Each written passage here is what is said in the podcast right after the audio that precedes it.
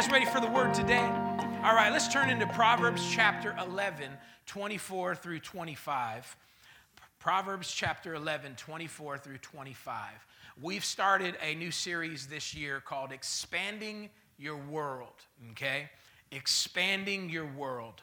And it comes from a uh, part of the scripture, Proverbs 11, 24, 25. And I'm going to read it to you in the Message Bible because I believe this is as a word for us this year. It says this the world of the generous gets larger and larger. The world of the stingy gets smaller and smaller. And the one who blesses others, here it is, is abundantly blessed. And those who help others are also helped. Let's pray. Father, we just invite your presence to move in this place today, Lord. I know you're already here. I know you've already begun something in the praise and worship. And Father, we just ask that you would come. Open our spiritual eyes and our spiritual ears. Alter destinies. Impart vision and strength and remove excuses that keep us from accomplishment, Lord. We give you all the glory and all the honor. In Jesus' name we pray. Amen and amen. I love that scripture because it, it speaks about possibilities, okay? Expanding uh, your world, causing your world to be bigger.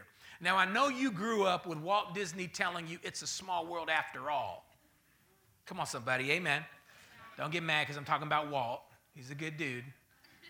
But let me tell you something God says something else. He says, the world of those that uh, are generous, it gets bigger and bigger.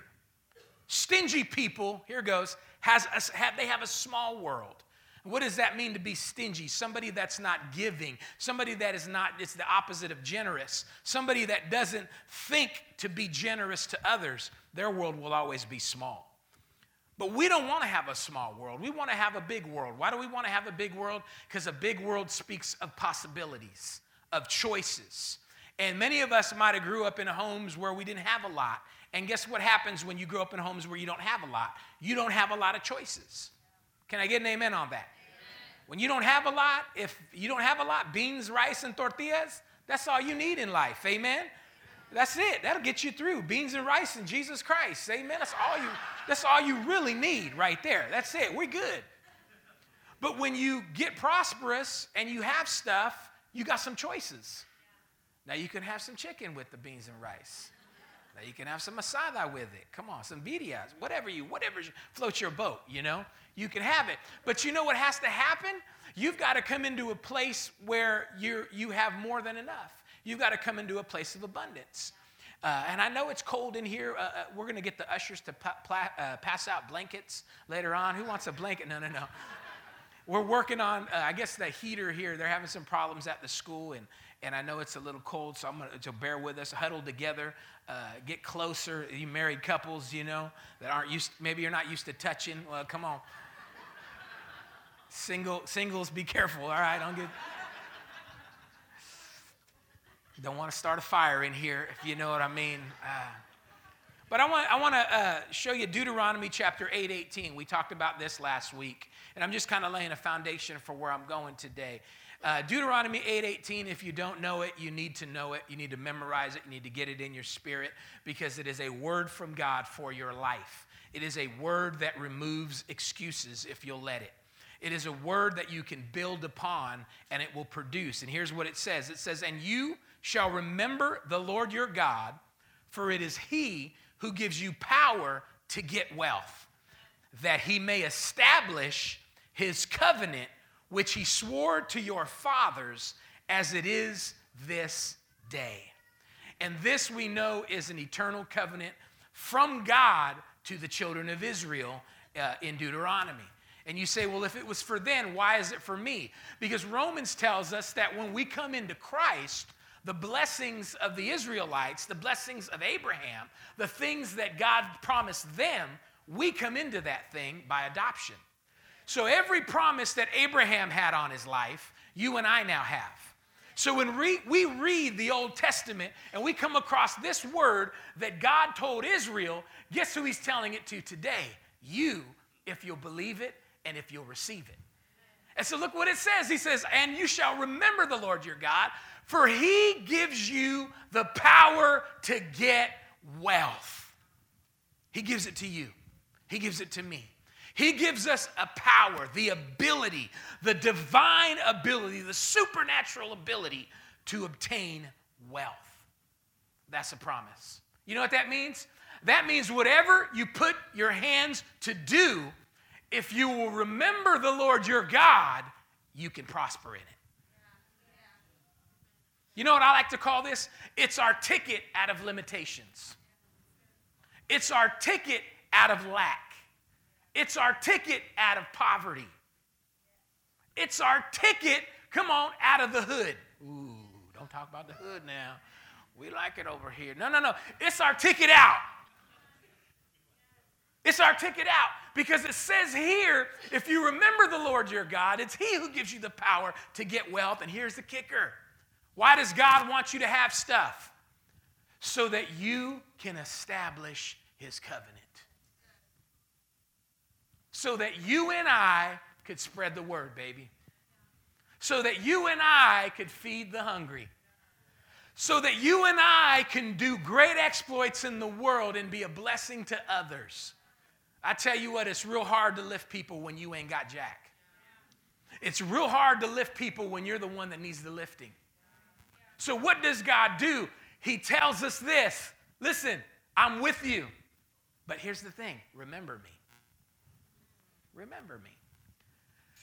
That's a problem in today's church because the only time we remember God is when we're in his house. You know, Monday through Saturday, a lot of us don't think much about the Lord.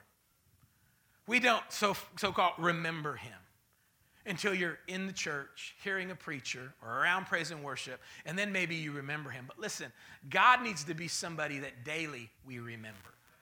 Amen? And as we remember the Lord, as we include God, as we partner with God, this word begins to come into your life, for it's He who gives you the power to get wealth, that He may establish His covenant. See, in America, we don't know what poverty is. We don't know what poverty is. You know, there's in other countries, they look at our hood and it's it's the palace to them.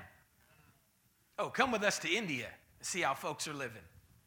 Go across the border with us to Mexico and go in some of them houses. There's been some years we've gone into the houses and it's dirt floors, which translates into mud when it's raining. And they're out there, they're out there sweeping the dirt floor. And we're over here in America even in the projects thinking we're poor when that area that that that's that level of living in many other countries is amazing we got indoor plumbing you get a sink you could get water out of there are places in africa that don't have that and, and here's the thing it's when you look at the entire world it's a high percentage of people living like that and what has God given us? Well, He's given us the ability to be blessed, but He goes even further than that. He gives us the power to get wealth. But you got to remember the Lord your God. And here's the other thing you've got to remember what it's for. It's not all just for you, it's not all just so you can have nice handbags. Come on. I feel a brick spirit coming in here. I saw heads look up. Mm-hmm. It's not just so you can have the latest Jordans. It's not just so you can get your true religion jeans and your nice stuff. Somebody got, caught the Holy Ghost and I said true religion jeans. Ooh, ah. Listen, ain't nothing wrong with all that. If you're first remembering the Lord and you're using what He gives you to establish His covenant in the earth. Amen? And when we do this, and when we understand this, you can see how a promise like this can give you options. But first, what needs to happen is we need to deal with the thoughts that we have in our minds. Because some of you, you've got to understand, you've been lied to. And you keep believing the lies. Well, I don't have a lot of education.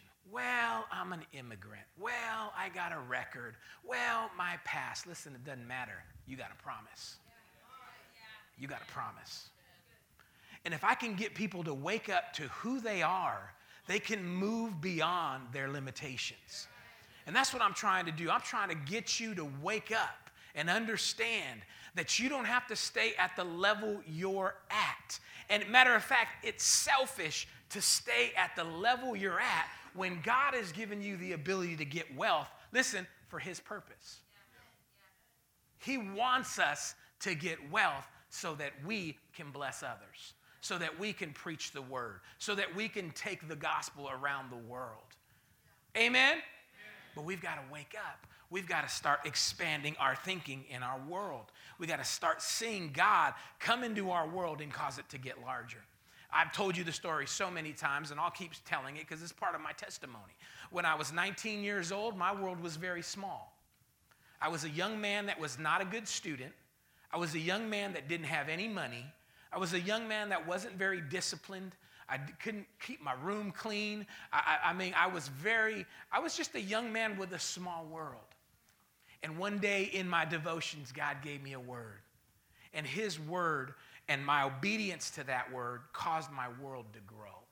And that word was this I've called you to go into all the nations and preach the gospel. That word hit my spirit and it caused my world to grow. But what caused my world to grow was when I woke up every day with that word in my spirit and I began to obey it.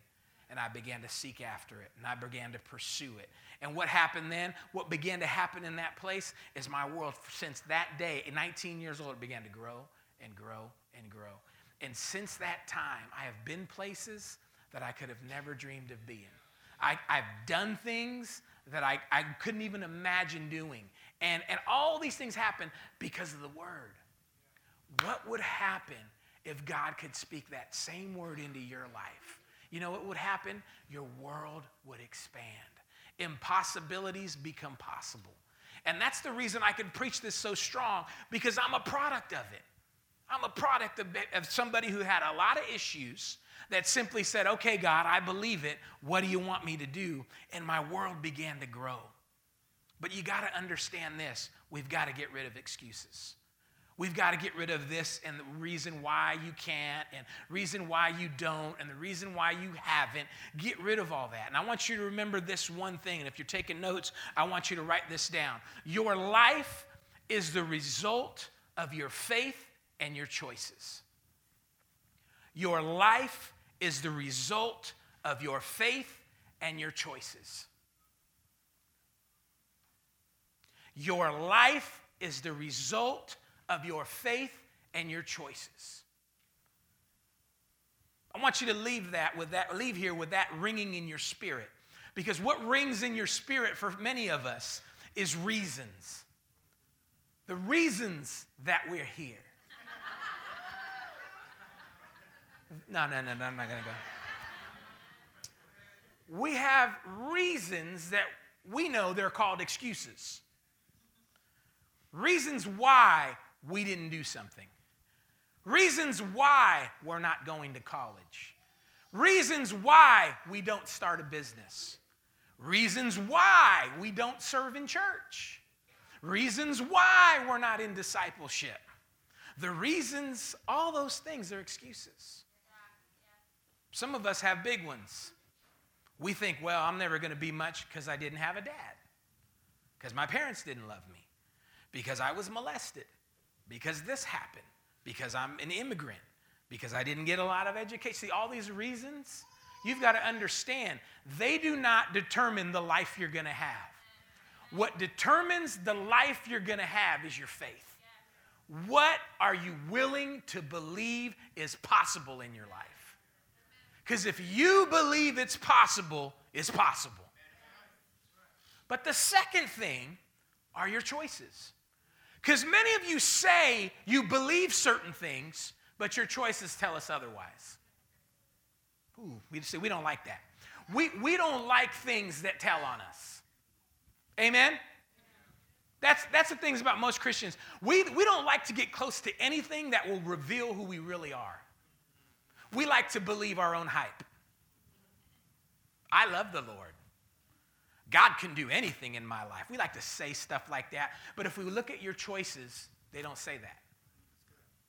God is first in my life. God and family, keep saying that.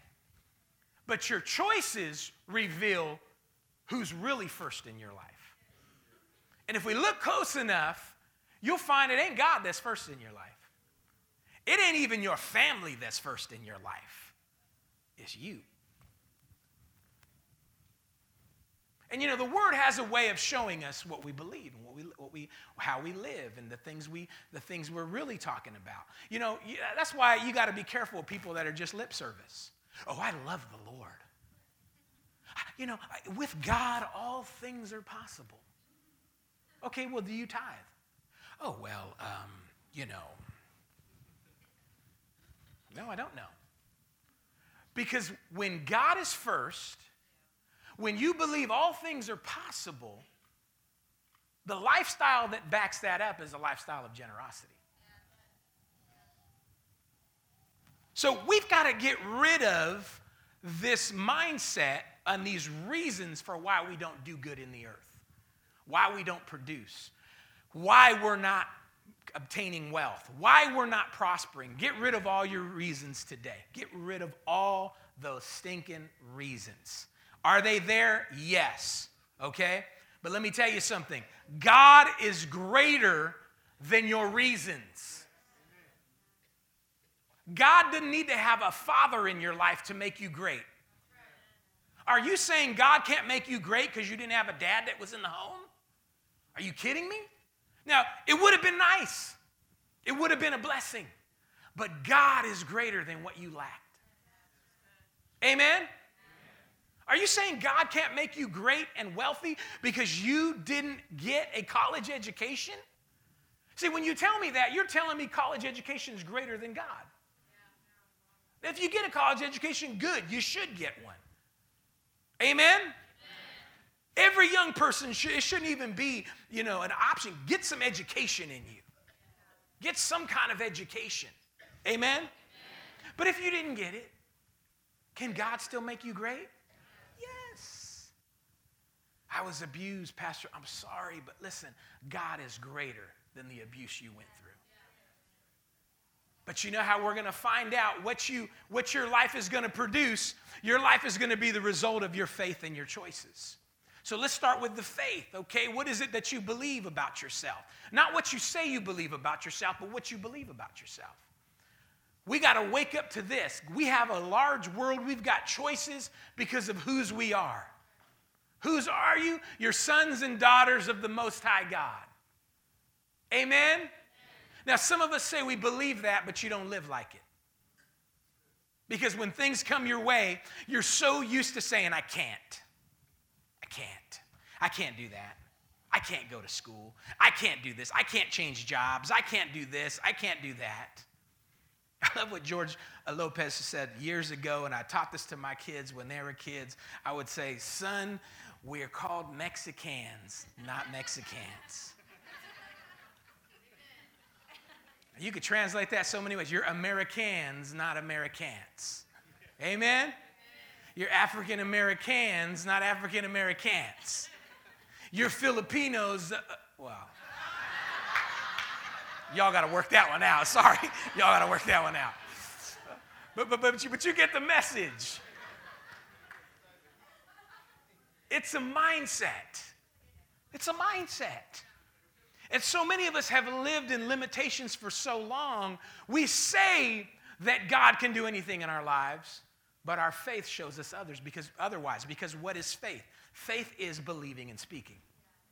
I could tell what you believe by spending five minutes with you and hearing what comes out of your mouth. That will tell you what somebody believes. Amen? That'll tell you what somebody believes. Amen? That's what's going to come out. That's what's going to come out of your life. Not what you tell me, but what's constantly coming out of your mouth. And there's so many limitations that so many of us have that we think we don't have. But when we ask you, hey, why don't you do this? Well, I can't. Listen, you got to get rid of that and you got to start building your faith up. You got to be reminded about who you are. Life is the result of your faith. Can God do anything in your life? That was weak. I said, Can God do anything in your life? Do you have the power to get wealth? Okay, many of us say yes, but here's the thing what chances are you taking to manifest that? I've always wanted to start a business, Pastor. There's your reason to start a business right there. Well, I've always wanted to do this. That's your reason to do it right there. You know why? Because you cannot fail if you remember the Lord your God. Amen? Amen? You cannot fail.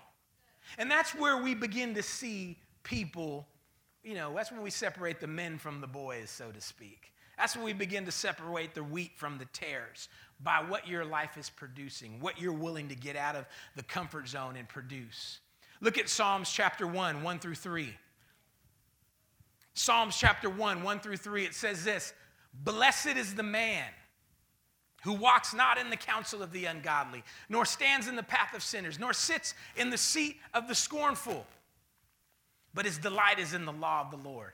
And in his law, listen, he meditates day and night.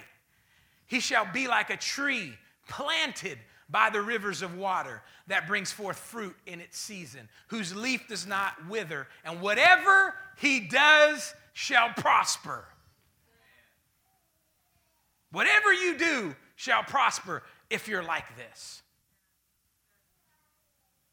It doesn't say whatever he does will prosper if he had a good life, if he's rich, if he got a good education. You know, it doesn't say all that. It says simply if you make some good choices.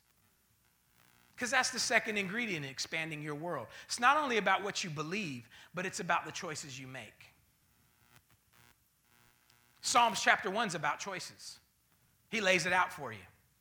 You could get with this, or you could get with that. You could get with this. Or you could get, oh, come on. It's what it's about. It's about choices. It's about your choices. Look what it says there. These are the choices you have to make. The first thing he says is, Blesses the man who walks not in the counsel of the ungodly. You know what that choice is? Don't take counsel from ungodly people. Who speaks into your life? Who are you listening to? If you're going to have a life where everything you does you prosper in, first thing you got to do is not take counsel from ungodly people. Who are you listening to? Quit listening to them folks. It Doesn't matter if they have the title mom or dad in your life. If they're ungodly, separate yourself from that counsel. Doesn't matter that you grew up with them. Doesn't matter that you know they're you know they're they're a part of your life. Oh, I came up with them and da da. It doesn't matter. If there's ungodly counsel in that, don't take it. Some of us listen to the most wackest people. Well, you know, my hairdresser says, what? You don't listen to her? married four times, fighting in the streets, and she giving you advice. Get yourself out of that. Well, you know what? My tia said, Your tia, man, come on. Quit taking counsel from ungodly people. That's the first thing in that scripture that you got to do. That's the first choice you got to make. The second thing you got to do there, it says, don't hang with those given to sinful ways. It says, Blessed is the man who walks not in the counsel of the ungodly, nor stands in the path of sinners. You know, that, that talks about don't hang with people that are given to sinful ways. Why are you always hanging there? Well, those are my boys. So? You got to make some better choices. Well, that's just my family, you know, that's how we do. That's family. You know what? Even sometimes if family's not good for you and your kids, you separate them from that. My kids are more important than goofy people in my family. We make idols of that word family. Oh, sometimes family ain't healthy. oh, oh pastor, don't, t- don't touch family. No, it needs to be touched because that family has put some of you in a prison because you think it's sacred. Listen, it's sacred if it's in God's hands and it's godly. But when it's doing harm to you and your kids, separate from it. Yeah, but that's my tia. That don't matter. Your kids are more important. Yeah, but you know, they're to talk. Let them talk. Because you got some choices to make. And one of those choices has to be that you don't hang with those given to sinful ways, according to Psalms 1 1 through 3. But the third choice in that scripture that you got to make is don't be a hater. Don't be a hater. How do I say that? Well, it says this too Blessed is the man who walks not in the counsel of the ungodly, stands in the path of sinners, nor sits in the seat of the scornful. You know who the seat of the scornful is? The seat of the scornful are those, the seed of the scornful are those that sit back and bring ridicule against people. They're those that will just sit back and hate all day. Don't be like that. And you know what? You know what? Some of our families are full of haters. Right? They sit around, somebody gets a promotion, and it won't last long. What about the last promotion they got? Get away from folks like that. Get away from church folks like that. I like to make this atmosphere hard for people like that to stay in our atmosphere. Because if you're a hater, come on. That's detrimental to the things of God. I put it to you like this being a hater is antichrist. Because we're about lifting others. You can't lift somebody that you're putting down with your words. Don't be a hater. So, so Psalms tells us these things here, these things that will happen if you're going to have a life where you're prosperous, where everything you do prospers. It breaks it down for us right here. It says you got to get away from taking counsel from ungodly people. Don't hang with those given to sinful ways, and don't be a hater. But here's the second part. Here's what you do got to do. But his delight is in the law of the Lord. What does that mean? Delight in the law of the Lord. Delight in God's word. Listen, you got to get around his word. You got to delight in it, which means this we don't have to come to church, we get to come to church. I said, we don't have to come, we get to come.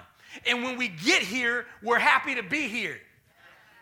See, some think they're doing God a favor by being here. You're not doing God a favor by being here. You're doing yourself a favor by being here. But the problem is, you have not yet taught yourself that you must delight in God's word. You know how you, you know what you got to do? You got to do the same thing you did when you started drinking. Because there ain't a person in here that drank that liked it the first time they tried it. Got real quiet in this Presbyterian church. You know, the first time you drank that beer, you spit it out. You thought, oh, this is nasty. Why do people do this? But you kept going back. First time you tried hard liquor, you almost threw up and choked. And then you said, let me get another hit of that. And it wasn't long, you developed a taste for it. And that taste developed into a love for it. And some of us in this place got too much of a love to where it began to be an addiction. We had to get help for it. That's a problem. But sometimes when you're coming into the things of God, it's the same thing. You come and you, I'm not even sure about all this. I don't know about all this. Oh, it's a little different. I'm not used to it, but you keep coming. That's like, oh, that's all right. That's good and God does something. God speaks, oh, this is good. And what begins to happen is you acquire a taste. You begin to train yourself. I like this. This is good for me. I want to be here until you become an addict, like all like some of us here. Not all of us, but some of us. You can't keep us away because we're addicted to those things. We're addicted. We delight in God's word. Some of you need to get up in this. You have not yet learned to delight in it. If somebody's still making you come to church, come on. It's time to grow up. If you're still doing it to make your wife happy, come on, man. Get your own relationship right. Get your, get your own self right. Because, see, it's about choices. It's about choices. You got to make a choice. I'm going I'm to delight in God's word. I'm gonna learn, I'm gonna put myself into this thing. I'm gonna learn his word. I'm gonna listen to podcasts. I'm gonna get in my Bible every day. I'm gonna give God 10 minutes. You know, this is the second thing. What is the second thing he says you gotta do? You gotta meditate in God's word day and night. That's a choice. The Bible ain't gonna float over to you in your bed. It's time. It's not gonna do that. That's a word for somebody because some of you have been waiting for that. Because you say things like this Pastor, I just don't feel like doing it. You don't feel like doing it. You know how you can change what you feel like doing? Like this I'm going to read my word right now. I'm going to do it. Here's the problem many of us, we still live by feelings. Let me tell you, feelings will mess you over because there'll be times you don't feel like going to work. Amen? Some of you know that feeling because you've lost jobs over it. No, no, that was my boss. Not when your boss, that was you. Because you couldn't get there on time because you was loving that bed more than getting up. I know I'm flowing prophetically right now. Some, how did he know? Because it's choices, it's choices. We have to make choices every day. And if you're going to meditate on God's word, that's a choice you make. What does it mean to meditate? Doesn't mean sit Indian style and um. You've been watching too many cartoons. That word meditate means this to mutter. You know what it really means? To confess. Meditating on God's word means you confess the word every day. That's what it means. You get a scripture like we read earlier Blessed is the man who walks not in the counsel. Father, I thank you that you said that whatever I do shall prosper according to Psalms 1 3. Whatever I do will prosper. You said whatever I do would prosper if I would meditate on your word. That's meditation. You know how most people read the Bible? Hmm, let's see here. Okay, I'm ready for my day. Listen, you're only half done, buddy. You're only half done. Because if you want to prosper in everything you do, start reading that thing out loud. Start reading that thing over your life. Start speaking that thing over your life. Because blessed is the man who meditates on the word day and night, and whatever he does shall prosper. See, we want that whatever we do will prosper thing. But you know, in order to get that promise, it's choices. It's choices. And some of you have not yet learned to make better choices. What's the third thing? What's the other choice you got to make in that scripture? You got to get planted. Because he shall be like a tree planted by the rivers of water. You want to be like a tree that's planted? You got to get planted. Plant. You got to plant yourself in a house, in a church. Be a part of that church. Get there every week. Tell your neighbor every week. Not just when you feel like it, not just when you got time. Listen, make it a priority. Because if I asked every person here, do you believe God is the most important thing in your life? Oh, absolutely, I believe that. I believe that with all my heart. Well, hey, ask your boss to give you Sunday mornings off. Oh, well, well that, that ain't going to happen. That's just not going to happen because I. Can God do anything? Oh, yeah, but not speak to my boss.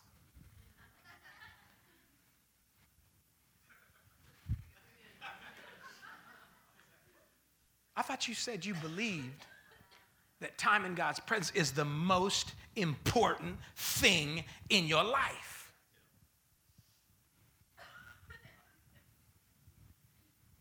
See, we don't want to be we don't want to be challenged in that way. But what I'm challenging you to do is live like you say you believe you live. Let's keep going. So he says, get planted. Number four, what else does he say? And this is the thing I want us all to catch in here. He says, and whatever you do will prosper. So tell your neighbor right now do something. Do something. Don't, no, don't tell him like that. I was telling you that. do something. Young people, do something. Go to college, get a degree, plan a business. Do something because you can't fail if you do something. We got people in here complaining about their jobs every day. I can't stand my job. My boss is so crazy. You know why I make that voice? Because that's how dumb it sounds. That's why I do those voices, because this is dumb, that kind of stuff coming out of a believer's mouth. Believers, we don't we shouldn't be talking like that. I just can't stand my boss, man. Yeah, that's how dumb you sound when you say it in a normal voice. Why is it dumb to sound like that? Because whatever you do will prosper. You're choosing to be at the level where you work at a job like that. Well, I ain't got no money to start a business. Let me ask you this Do you know how to start a business? You know what the first step to doing something new is? Learn about it, read a book about it, talk to somebody about it.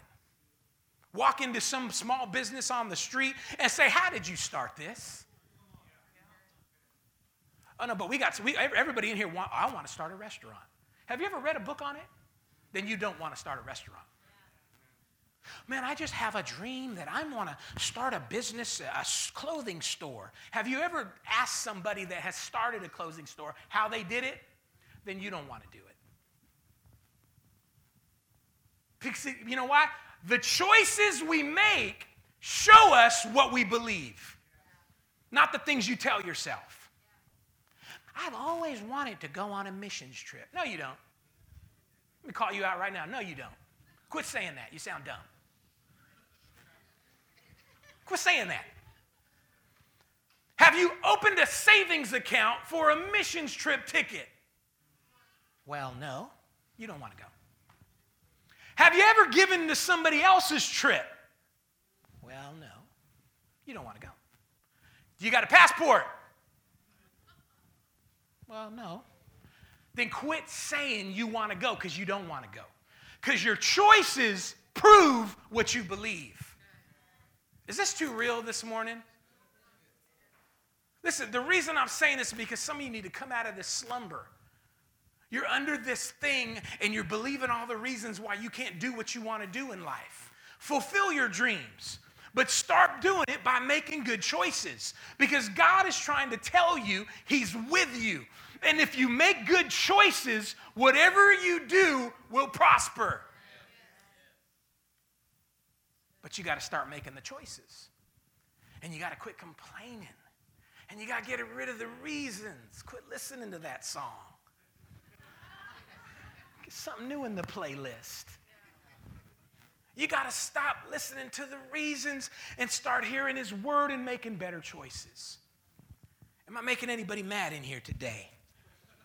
If I am, that's okay because you got to come out of this little victim life the, Pastor Charles taught us years ago this, my wife and I this, and he said this the life you have is the life you build. You can't blame your dad. He ain't living the life you are. Can't blame your mom, your siblings, the man, who, your boss, your race. If you want a good life, go out and get it. God's empowered you to get it, to get your world big.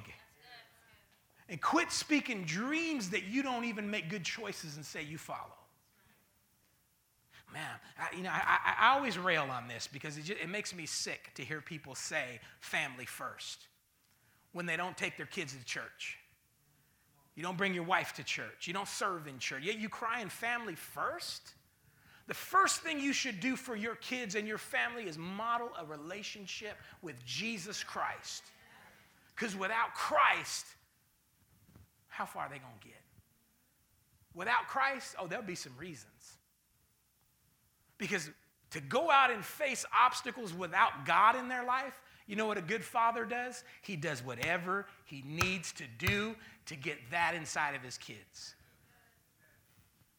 You know what a good mom does? She models what it is like to serve God so that her children see that and they grow up in a house that provides that.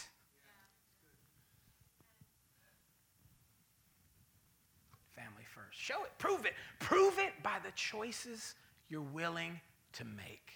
Amen? God's first. Prove it by the choices that you make. Because it don't, you just saying it ain't gonna do it.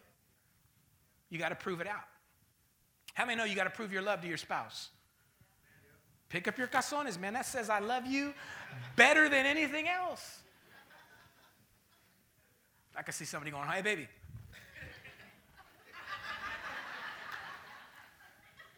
I can see somebody doing that. I'm not going to say who, though, because he was very specific. By the choices we make, we prove our love, we prove our commitment. Do you believe in that dream, that business? Make choices that show it. Do you really believe you're supposed to start a restaurant, start a business, start this, start this? Prove it by the choices. Amen? Let me keep giving you some other scriptures here. Look at Proverbs 20, verse 4. Here's the enemy of expanding your world Proverbs 20, verse 4. The lazy man will not plow because of winter, he will beg during harvest and have nothing. Did you know the thing, and we read it earlier, that keeps your world small is stinginess and laziness? Because lazy people have reasons. Right? Those are the ones that subscribe to that reasons. They got that song on, always playing in. Well, this is why I'm not plowing, because it's cold outside. That's what it says there. The lazy man comes up with excuses. Well, I'm not going to plow because it's winter. Okay. Don't plow because it's winter. And watch what happens at harvest. You will have nada, nothing, zilch, Zip. And it ain't nobody's fault. It's not the cold's fault. It's your fault because you chose to be lazy. Look what it says in Proverbs 24 30 through 34. Proverbs 24 30 through 34. It says this I went by the field of the lazy man and by the vineyard of the man devoid of understanding. And there it was, all overgrown with thorns. Its surface was covered with nettles. Its stone wall was broken down. And when I saw it, I considered it well. I looked on it and received instruction. And here's what it said to him a little sleep, a little slumber, a little folding of the hands to rest, and so shall poverty come like a prowler, and your need like an armed man. You know what this verse says here? It says that poverty comes from laziness and ignorance. Laziness and ignorance. That's what the scriptures say. Don't get mad at me, I'm just reading the Bible to you. But there's also two other things that contribute to poverty, and that's pride and stinginess. And we'll look at that in the, in the future weeks to come here. But look at what it says here poverty comes from ignorance and laziness. Because here's the deal when you read about what Jesus taught as he walked the earth, I know you thought he's just walking around carrying sheep and looking all sweet because of them pictures, but he walked around preaching strong. And he walked around teaching folks the ways of the kingdom. And one of the things he, he taught about heaven and how heaven works is he talked about the parable of the talents and where each person was given a measure of talent. And the one that did nothing with their talent, he said, You're wicked. He said, That's wicked. Get away, get out of my sight. What was he teaching us there? He said, he's, he's basically saying this when you have the ability to get wealth, when you have a promise that whatever you do will prosper and you do nothing with it, that's wicked.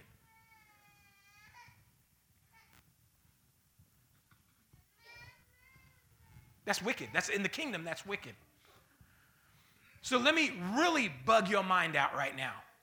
When you've got churches that have a covenant with God to do incredible things and they exist in a community and they're doing nothing for it. They're not taking any chances. They're not feeding nobody. They're not loving on nobody. They're just having services every Sunday. That's wicked. Because they're doing nothing with what God has given them. And I do not want it to be one day that when God looks at Elevate Life Church, he sees a bunch of wicked people because what is how does the kingdom view wickedness? The kingdom views wickedness like this when God gives you something and you don't multiply it. If God gives you a gift, he, he expects you to produce with it. Well, why does God want me to produce? So you can establish his covenant. You can bless other people. Amen? And so he tells us this the enemy to your world getting bigger and bigger is laziness. It's laziness.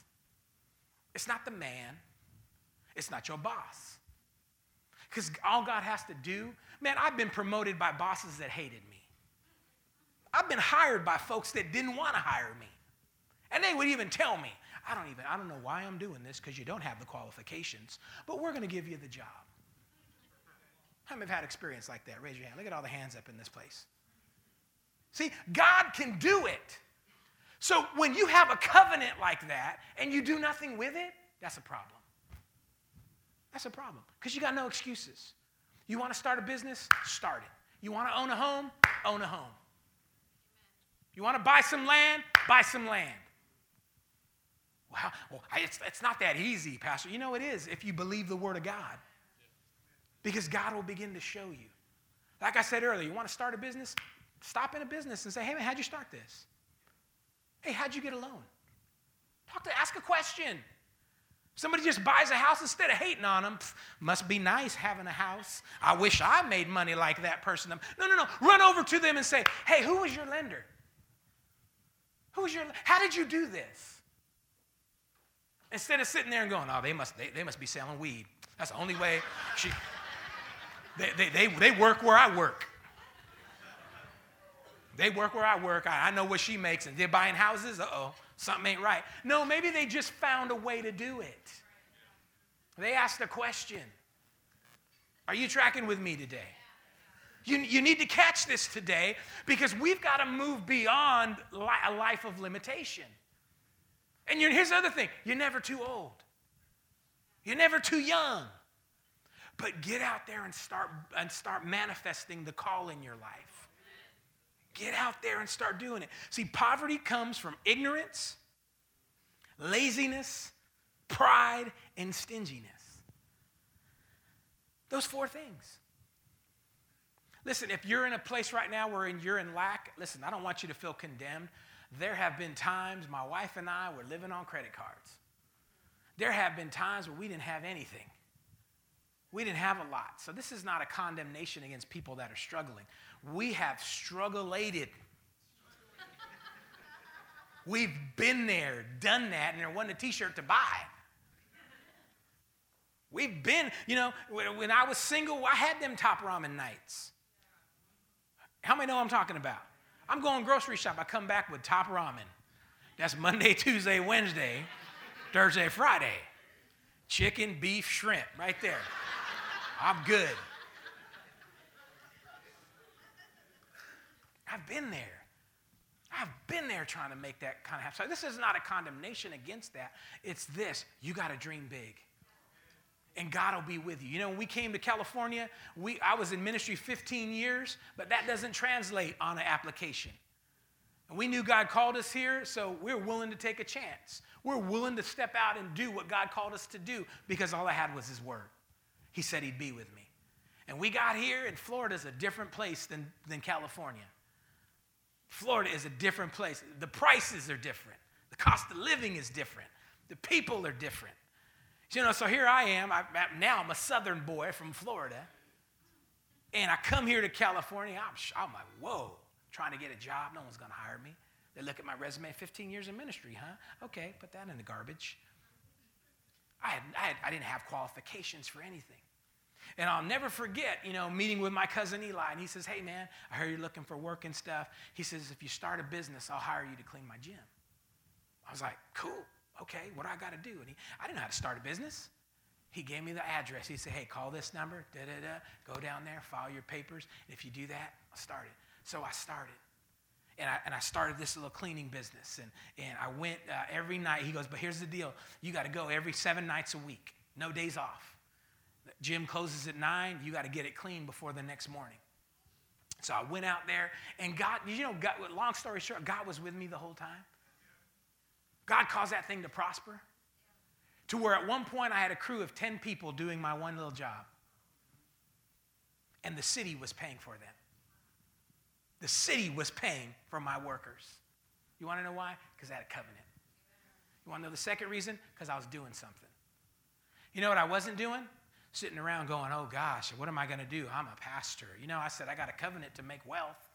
Let me go wash some toilets. Let me go mop some floors. Come on, somebody.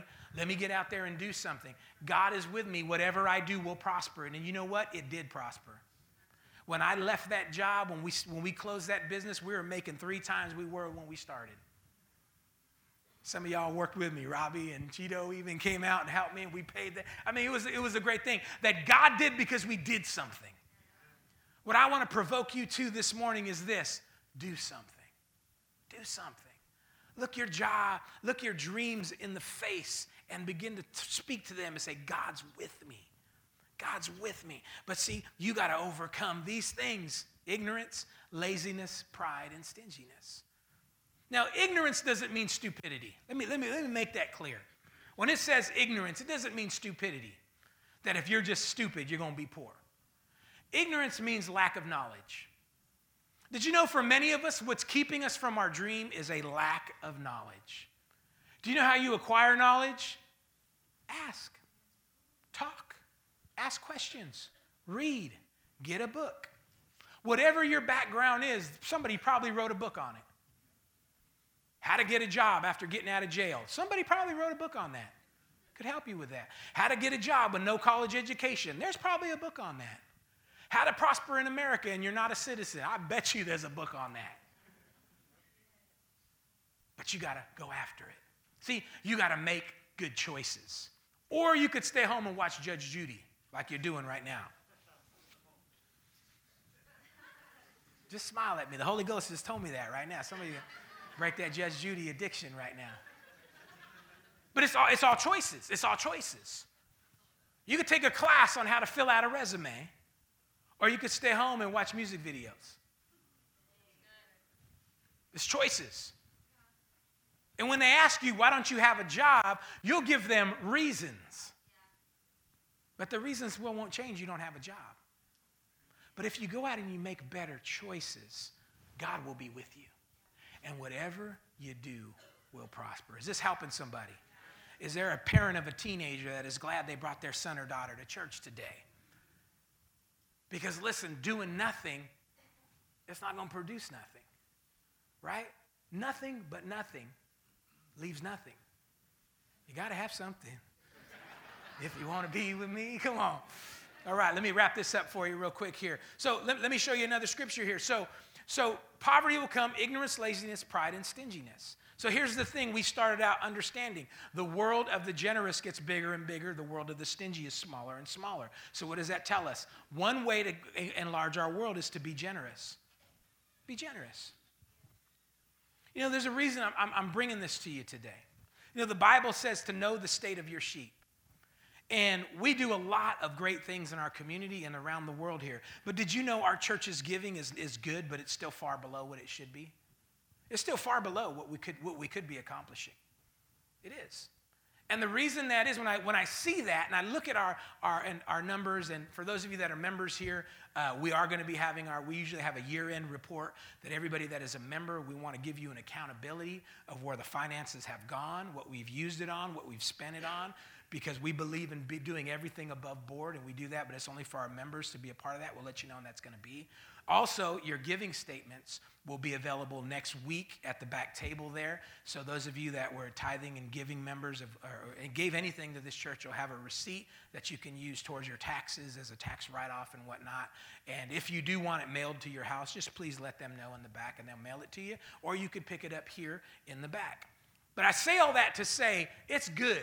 We've got generous people, but it's still not what it could be if we all just did the base of what the Bible tells us to do. And so, what that tells me is this that even though we love God, and I believe that everybody here does, there's still some limitations here. And it's either because of ignorance or casualness, which is laziness. Because we should not be casual when it, when it comes down to including God in our finances. Because remember, Deuteronomy 8 said this remember me remember me.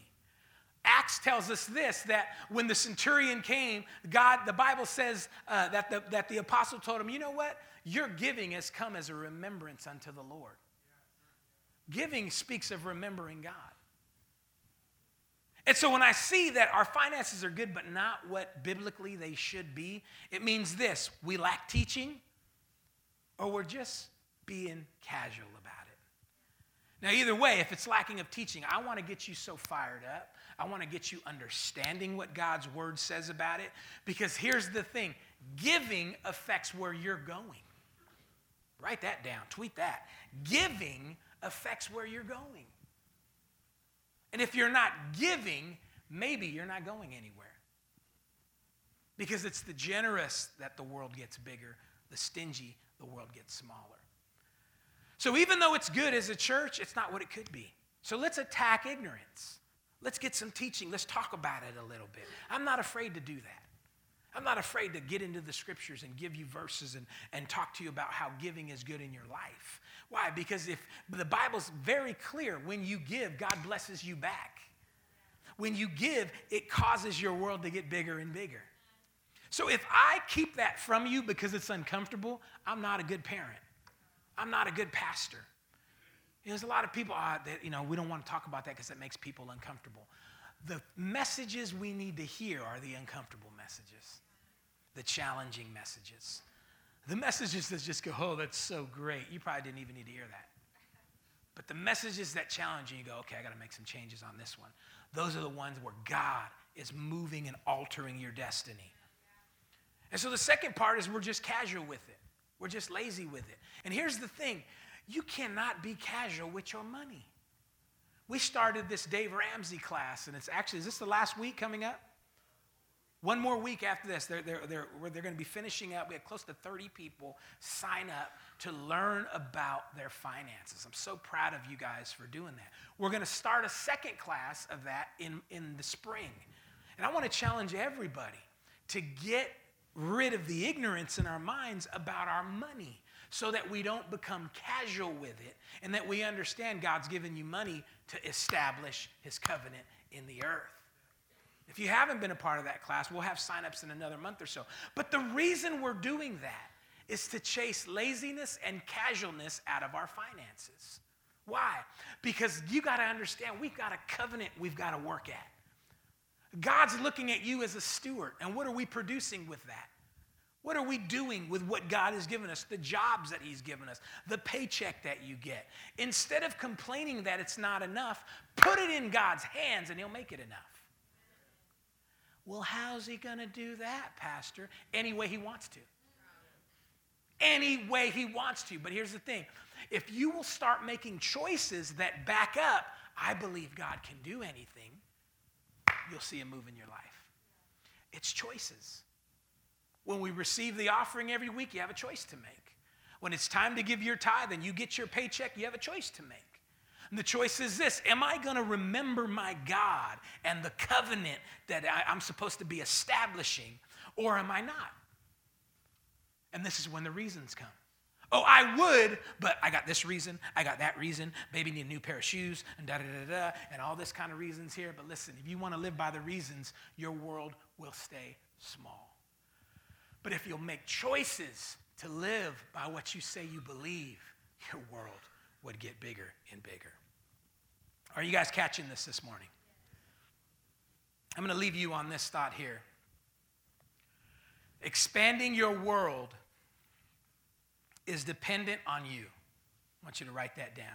Expanding your world is dependent on you. Christians love to say things like, Well, I'm just waiting on God.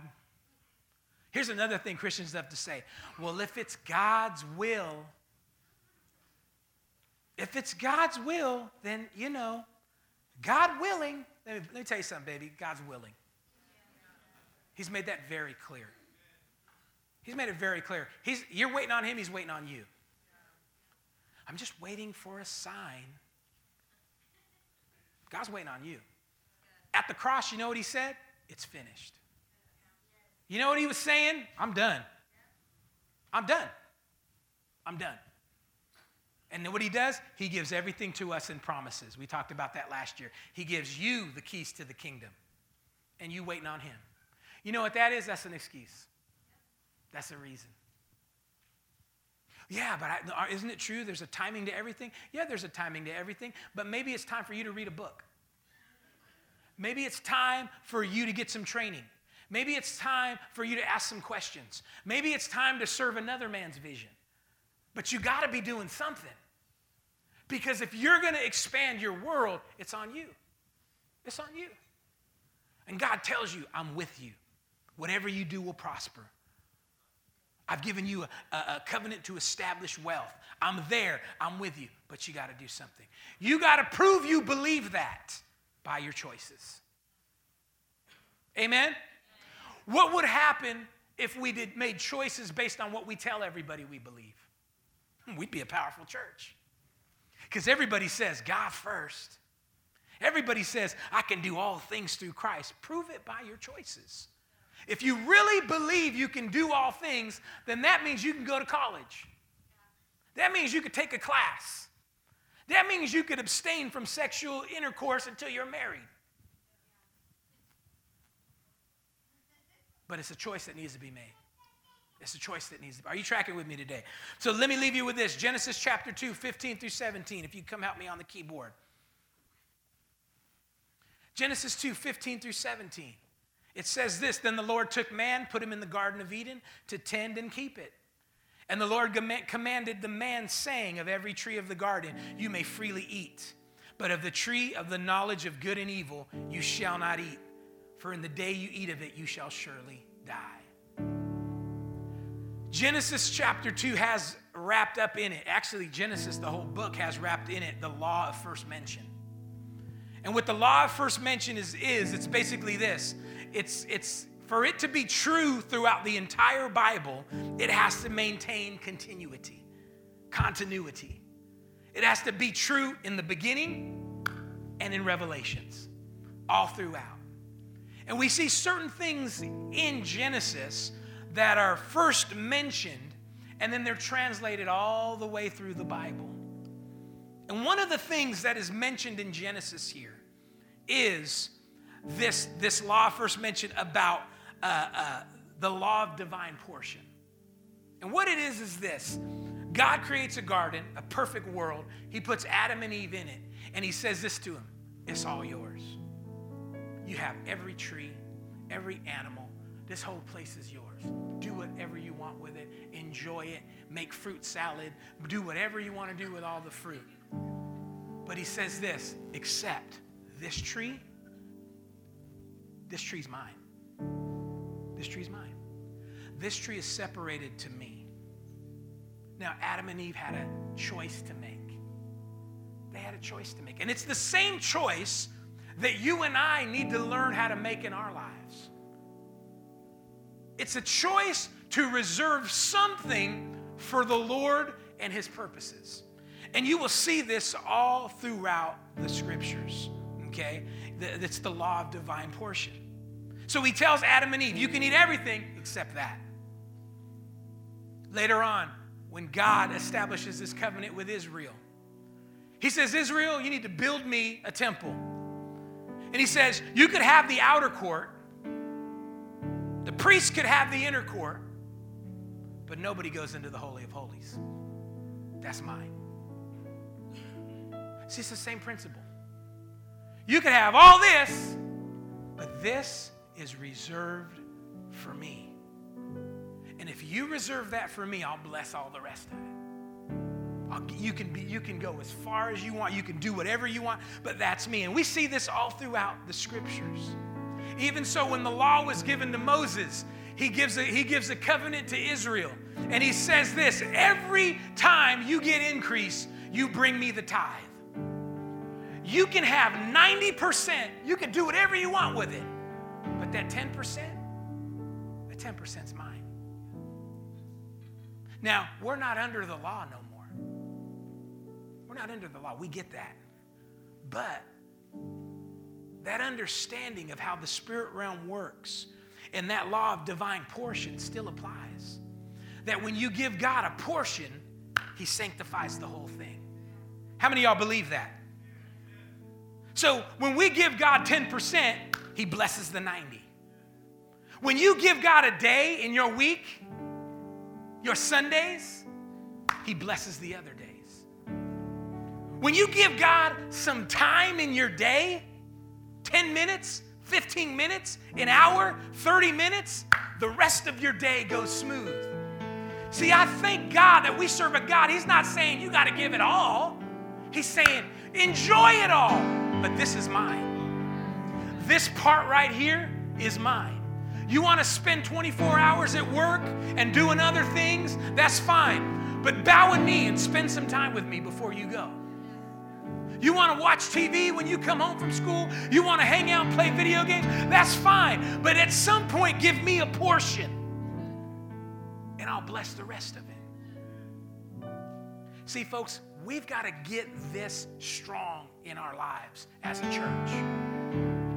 We don't tithe because we have to. We don't tithe because God is going to curse us. No, here's, what, here's why we give a tenth. Because that choice proves what I believe.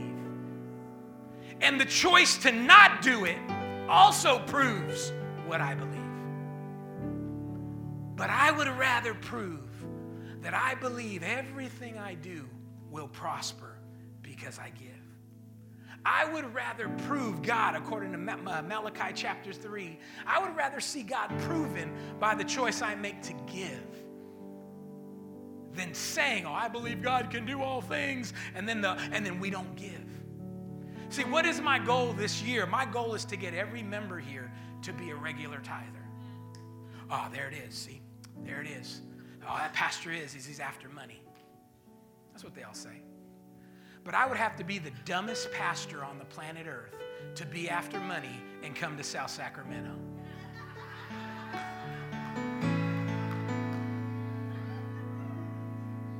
Pray for me if that's what you think about me, because I'm really dumb.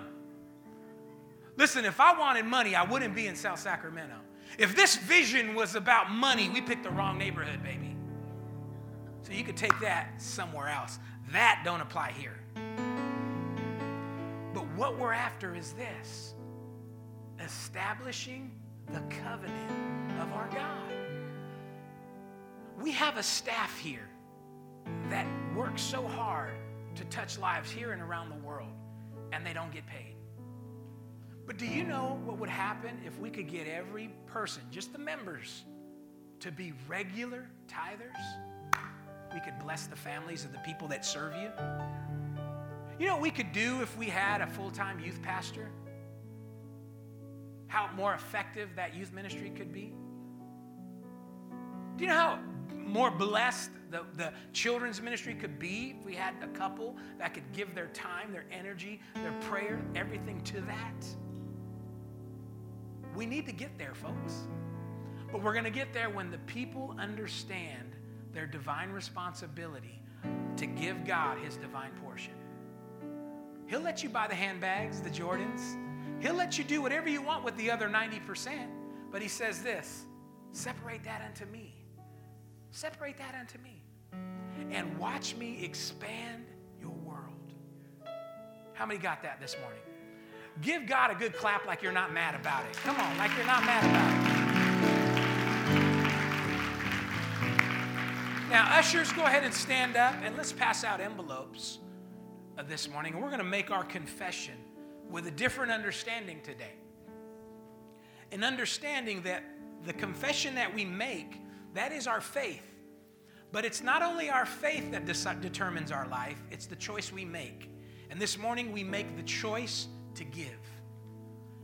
I said it last week for 2017. What's going to make this a great year is you determining to give God that divine portion. What is His? That 10%. It's His. Yeah, but we're not under the law. No, no, no. It's not about being blessed or cursed. It's about understanding of what God can do when you put Him first and you put something in His hand. We've got some great things planned this year for this community and the world. We're already talking about Easter. We're going to blow Easter out of the water for the people in this community. We are putting together some dramas that are going to reach the hearts of people that come out and bring their kids. We're bringing in a band this year that's going to come and they're going to and they're going to be bad too. They're going to be that's just a clue of who they are. They're going to be bad and they're going to come and they're going to perform. We're going to do all these great things for this people in this community and it's going to happen great. We're already working on our uh, Dominican Republic trip. We're going to the DR. We're going to uh, go into the Caribbean and suffer for Jesus. Come on, somebody. Come on. The beaches need Jesus too. Amen. We got to reach the beach. Amen. And so we're going to go to the Dominican Republic, but seriously, and we're going to reach out to those folks there. And there's already a community that Pastor Vince has spied out. These kids, the kids in this community, they play in the baseball in this field, and it's not safe for them. We're going to go and put a baseball field in this community from Jesus. Amen from this community right here. And then we're going to do a youth conference for those kids. We're going to get a bunch of kids saved.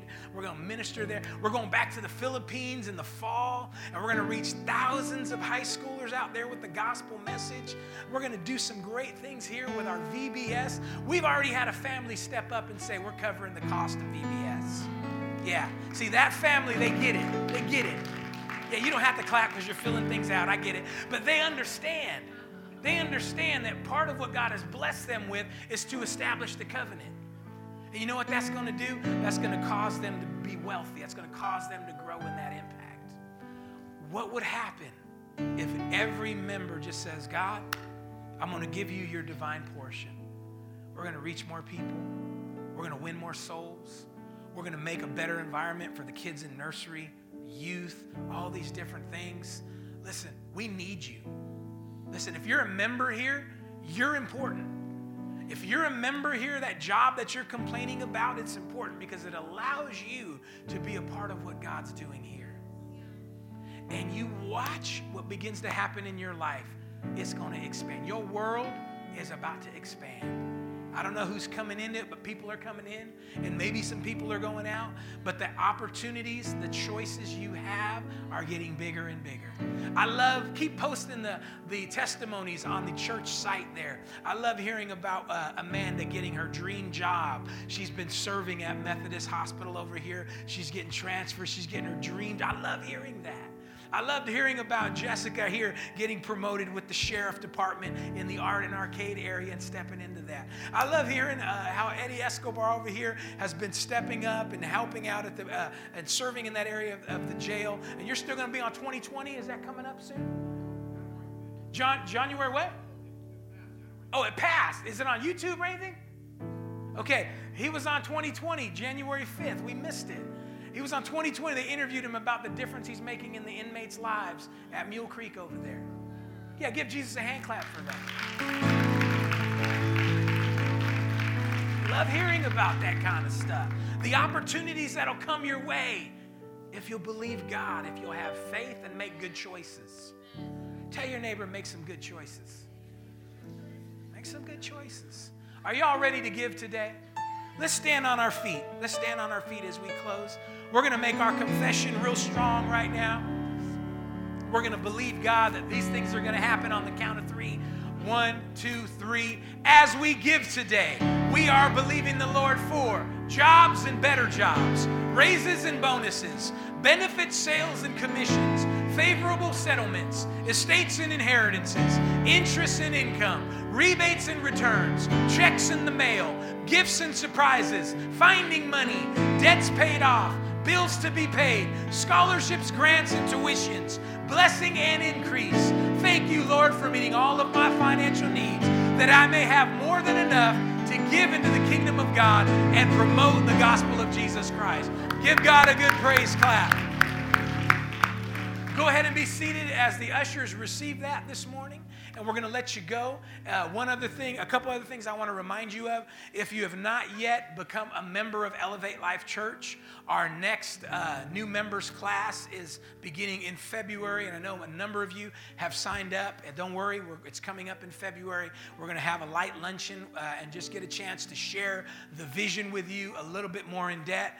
Uh, so, if you're uh, interested in learning about the vision and what it takes to be planted, we want to invite you to sign up for that in the back table there. Also, we have our First Steps class that will be starting again in February, okay? So, if you've never been through Pastor Cheeto's class on First Steps, it's an eight week course eight weeks, two months, every Sunday morning at nine. They meet over in the classroom, and you're going to sure up your foundation. If you're a brand new believer, you're somebody that's just starting in this walk, you need to be in that class. Okay, you need to get those truths about why we do what we do. And it answers so many of those questions. Uh, if you want to learn how to pray, if you want to learn why, even more in depth about why we give and why we come to church and who the Holy Spirit is and uh, what's praying in tongues about and why do we do all that, get yourself to this class. See, this is a choice. Prove that you want to know more about the Word by getting up early on a Sunday, come on, and come into the class. Don't just make the excuses. Well, reasons. Get, get rid of that. I do love that song. I don't want to hurt anybody's feelings. But um, hey, get the reasons out of your life. Amen. Are we good? Let's stand on our feet right now and let's just go out with prayer. Father, I just thank you right now that, Lord, our eyes are open. I pray over each person here that has a dream in their spirit. And if they don't have one, Lord, we pray right now that you would begin to speak to them. What will they do with this ability to get wealth?